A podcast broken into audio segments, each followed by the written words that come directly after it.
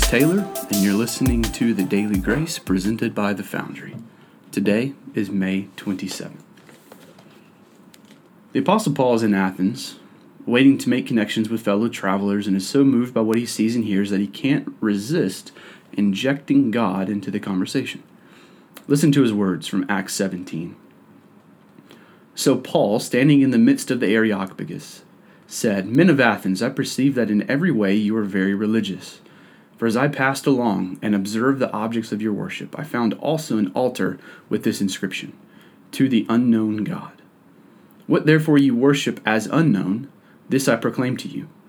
The God who made the world and everything in it, being Lord of heaven and earth, does not live in temples made by man, nor is he served by human hands, as though he needed anything, since he himself gives to all mankind life and breath and everything.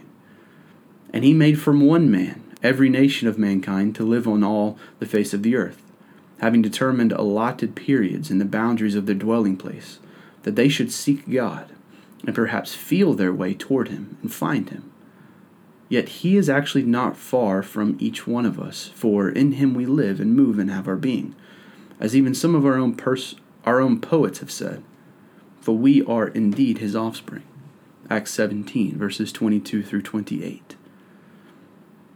There are two things that should calm our fears.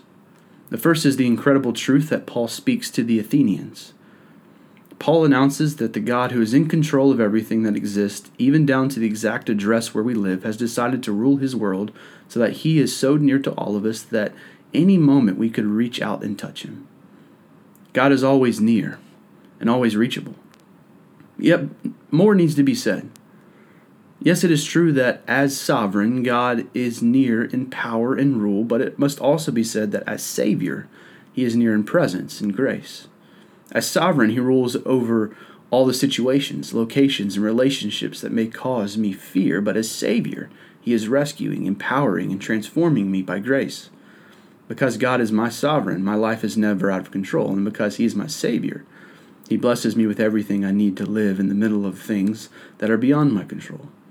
He is a sovereign Savior, which means I don't need to fear, because He is with me and He provides everything I need for the places where His plan leads me.